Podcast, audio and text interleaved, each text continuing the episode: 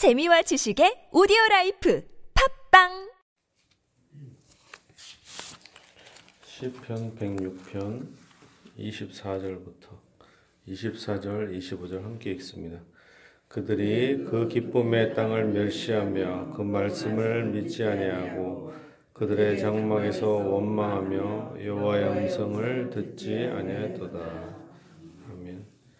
아, 이스라엘 백성들을 하나님께서 구원 온갖 은혜로 구원을 베풀어 주셨습니다. 그렇지만 에, 하나님 이 가나안 땅을 멸시하고 하나님의 축복을 에, 믿지 않았습니다. 그 가나안 땅을 기쁨의 땅이다 합니다. 기쁨이 충만하고 하나님 아버지와 함께 살 수 있는 땅인데 그걸 멸시하고 말씀을 믿지 아니하고 하셨습니다. 그들의 장막에서 원망하며 여호와의 음성을 듣지 아니하였도다. 예, 하나님은 좋으신 하나님이신데 여호와의 음성을 듣지 않고 믿지 않았다. 왜 그래요? 항상 평안하기 때문에 평안한데도 불구하고 원망하고 그런 게 아니라 어떻게 하면은 우리가 성경을 봐서 그렇지 그 상황에 들어가면은 원망이 인간적으로 나오면 나옵니다. 출애굽을 했습니다. 하기 전에도 하나님의 명령대로 하나님께 순종해서 딱 갔는데 홍해바다 앞에 진을 치래요. 진을 쳤어요. 근데 애국 군대가 거의 쳐들어와요. 아 그러면 어때요? 지금 황당무계하잖아요. 아니 거기서 순종해서 진을 딱 쳤는데 지금 무기는 하나도 없는데 애국 군대가 막 쳐들어옵니다. 세계 최강의 부대. 야 이거는 완전 죽으라는 거지 이게 뭔가 원망을 하죠. 근데 거기서 우리가 결론을 알아서 그렇지 그 상황이 되면 원망이 나오죠. 무섭고. 야, 나 우리를 죽이려고 여기 이렇게 순종을 했는데 이게 뭐냐. 출애굽을 이제 홍해 바다를 건넜습니다. 건넜으니까 찬양을 하죠. 사막을 갑니다.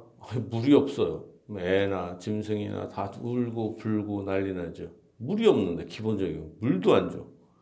원망이 나오죠. 반석에서 또 물을 내실지 그걸 어떻게 합니까? 그 다음에 이제 먹을 것도 이제 만나와 메추라기 그것도 하늘에서 주십니다. 누가 그걸 주실지를 어떻게 알아요?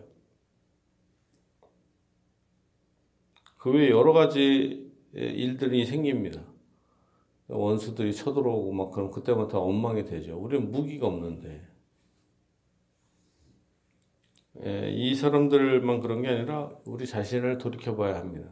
우리 자신도 여러 가지 기적이 나타나고 은혜를 주셨지만 가장 큰건 예수 그리스도의 죄 사면을 받았지만 그러나 막상 이, 이 세상 살면서 여러 가지 사업이나 뭐 여러 가지 어려운 일이 생기면 아 굳이 뭐 이렇게까지 하실 필요가 있냐 이게 뭐나 뭐 그러고 막 원망하게 됩니다. 그만큼 인간들이 악하죠.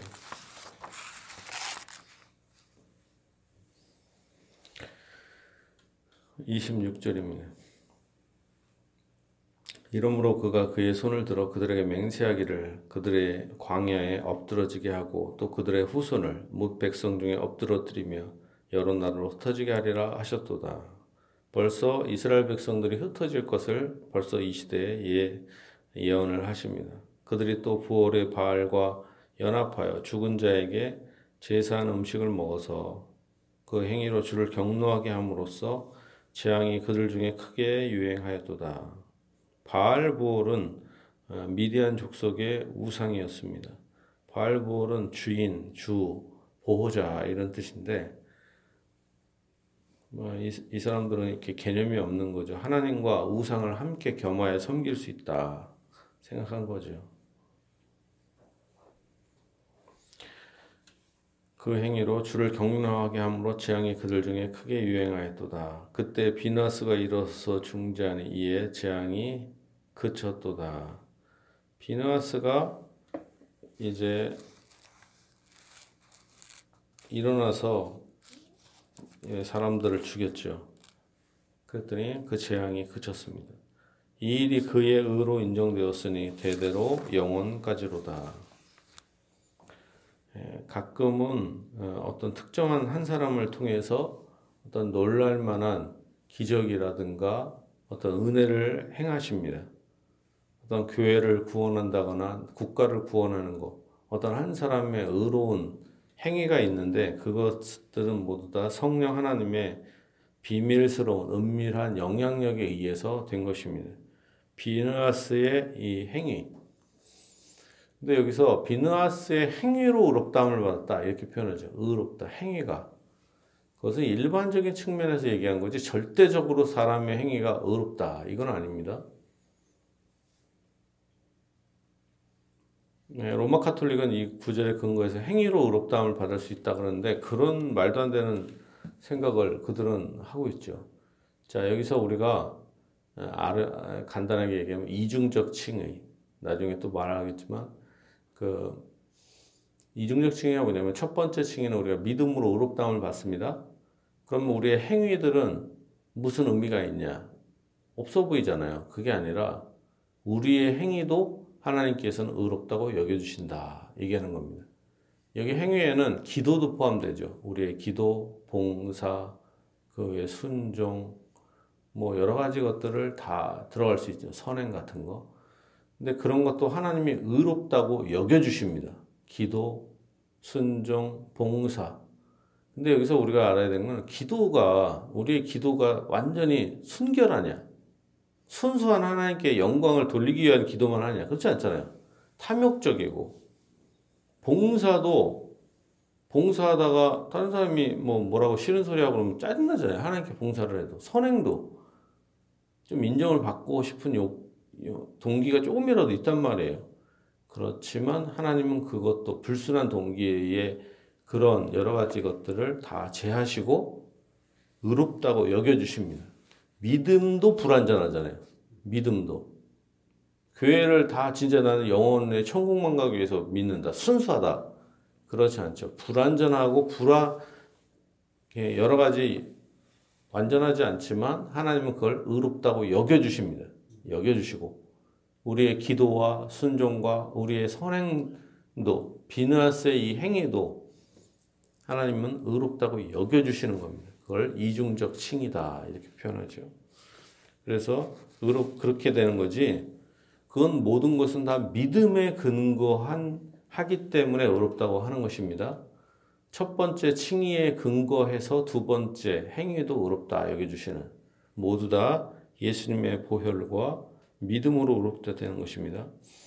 32절입니다. 또 그들이 또 무리바 물에서 여호와를 노하시게 하였으므로 그들 때문에 재난이 모세에게 일어났나니 이는 그들이 그의 뜻을 거역함으로 말미암아 모세가 그의 입술로 망령되이 말하였음이로다. 무리바 물에서 그 반석에서 물을 낼 때 모세가 어, 화를 냈죠.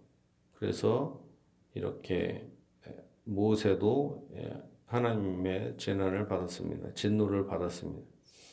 그들은 여호와께서 멸하라고 말씀하신 그 이방 민족들을 멸하지 아니하고 그 이방 나라들과 섞어서 그들의 행위를 배우며 그들의 우상을 섬김으로 그것들이 그들에게 올무가 되었도다. 그들이 그들의 자녀를 악기들에게 제물, 희생 제물로 바쳤도다. 하나님께서 가나안 백성들을 멸하라고 하신 이유는 어, 그들에게 뭐 인간적으로 뭐 잔인해죠. 그러나 그런 목적은 뭐냐면 예, 이방 나라들의 우상 숭배를 금하기 위해서 그런 것입니다. 그들의 행위를 본받지 않도록. 보면 그렇습니다. 기독교의 예배, 하나님께 드리는 예배는 되게 단순해요. 단순하다, 심플하다. 근데 하나님의 율법도 단순해요. 10계명의 언약의 돌판에 10계명이 써진 단순한 거예요. 어떻게 보면 미식미식하고 아무 내용이 없어 보여요. 겉으로 볼 때. 너무 단순해서. 좀 뭔가 예배에는 좀 거창하고 뭔가 뭐 푸닥거리처럼 뭔가 이렇게 막 뭔가 있어야 되고 화려해야 되는데 너무 단순해. 그러니까 사람들의 종교심은 뭔가 이렇게 뭐, 뭐 이렇게 뭔가 있어야 되는데 단순하니까 싫어하죠. 지겹고 그러니까 그런 데에 빠지는 것입니다. 그러면서 그들과 사귀고 결혼하고 함으로 올모가 된 것입니다. 나중에는 그들의 자녀를 악기들에게 희생제물로 바칩니다. 무죄한 피, 곧 그들의 자녀의 피를 흘려 가나안의 우상들에게 제사함으로 그 땅이 피로 더러워졌도다. 그들은 그들의 행위로 더러워지니 그들의 행동이 음탕하도다. 그러므로 여호와께서 자기 백성에게 맹렬히 진노하시며 자기의 유업을 미워하사 그들을 이방 나라의 손에 넘기심에 그들을 미워하는 자들이 그들을 다스렸도다. 여기서 이런 자녀를 자녀를 불태워 죽이는 거 있잖아요. 이렇게 희생제물로 피를 흘리는 거. 먼저 죽인 다음에 피를 흘려서 그거를 태우죠. 이거, 이런 행위는 무엇을 흉내낸 거냐면 아브라함이 자기 자녀 이삭을 제물로 바쳐라 이렇게 했을 때 그것을 흉내내는 행위입니다. 흉내내는 거예요. 모든 이단이라든가 다른 타종교 거짓된 예배의 특징은 참된 종교의 행위를 모방하는 것입니다. 모방하고 왜곡하는 겁니다. 그럴듯하게 흉내를 내고 왜곡하는데 자기 자녀를 아브라함이 우리가 보통 그러잖아요.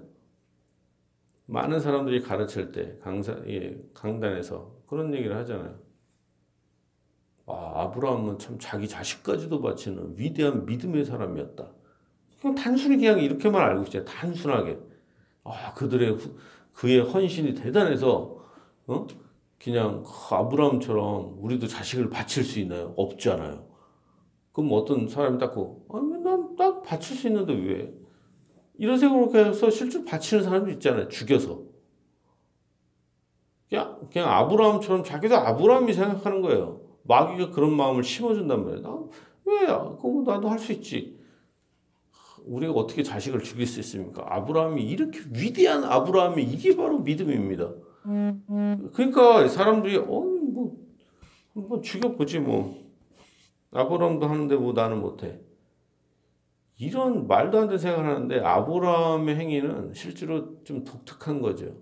벌써 이삭이 태어날 때부터 태어나기 전에 이삭을 통해서 메시아가 줄 것이 약속이 된 거잖아요, 이게. 네 씨가 메시아가 이삭으로부터 나올 것이다. 벌써 약속을 했기 때문에 그 하나님이 설사 죽이라고 하신들 다시 살아날 것에 대한 그 확실한 약속이 있었던 거예요. 벌써 이게 일반적인 명령이 아니란 말이에요. 이게 시, 실제로 테스트에 불과했던 거지. 근데 일반적인 사람들은 그걸 흉내낸단 말이에요. 마귀가 흉내내게 해갖고 자녀들의 피를 흘립니다. 이것을 아브라함이 미, 믿음에 의해서 아들을 바칠 준비를 한 거를 흉내내는 건데 이거는 무절제한 열심이다. 자, 여기서 알 수 있는 게 있습니다.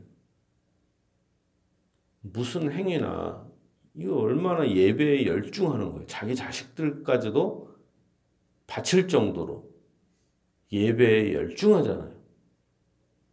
그들은 자기들이 이걸 죽이면서 아 나는 마귀에게 예배한다 이렇게 얘기했을까요? 나는 이 아이들을 하나님께 바친다. 이런 생각을 하고 드렸을 거 아니에요. 근데 자기들의 생각이지, 그거는. 하나님은 그를 말도 안 되는 행위죠. 가증스러운 행위죠.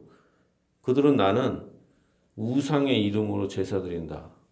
이렇게 생각하지 않습니다. 자기들이 하나님께 드린다. 이렇게 생각을 하지.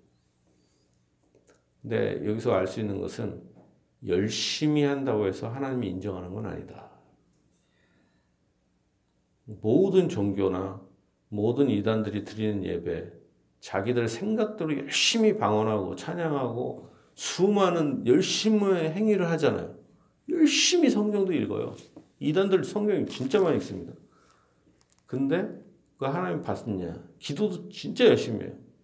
방언도 뭐 몇 시간씩 기도하고 하나님이 듣냐? 시간이 갈수록 저주받을 뿐인 것이야. 오히려 하나님께 드리는 그런 것들이 하나님의 진노를 살 뿐이다. 결국에는 그들을 이방 나라에 팔아버리십니다.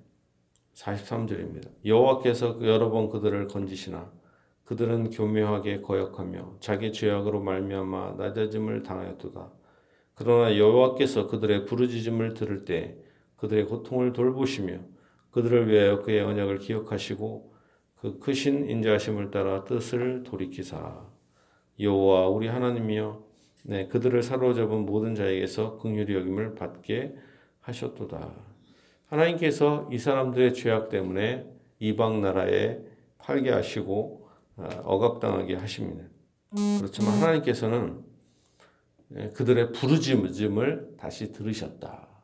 하나님께서는 택한 백성들의 기도를 듣기를 원하신다.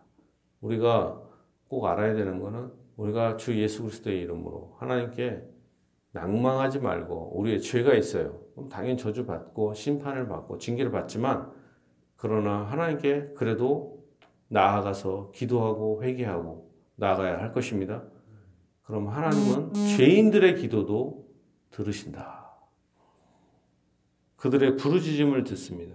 그리고 그들의 고통을 돌보십니다.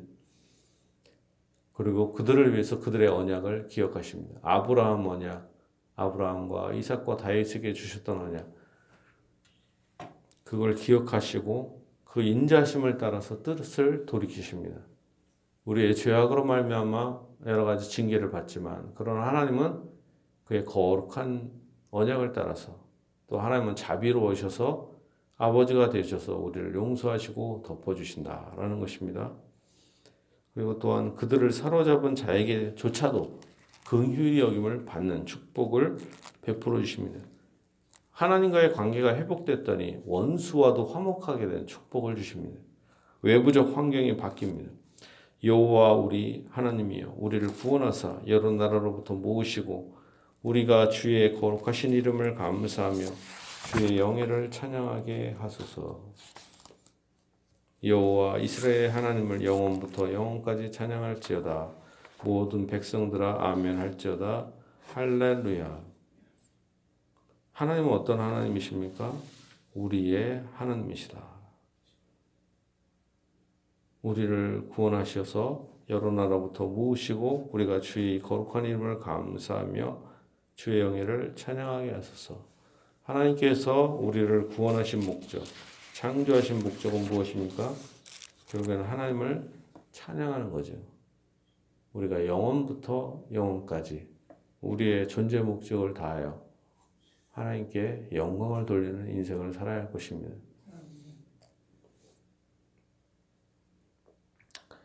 하나님은 창조해 주실 뿐만 아니라 여러 가지 죄악으로 인해서 고난을 주시기도 하지만 그러나 다시 자비로우셔서 뜻을 돌이키시고 우리에게 구원과 은혜를 베풀어 주시는 좋으신 하나님이십니다.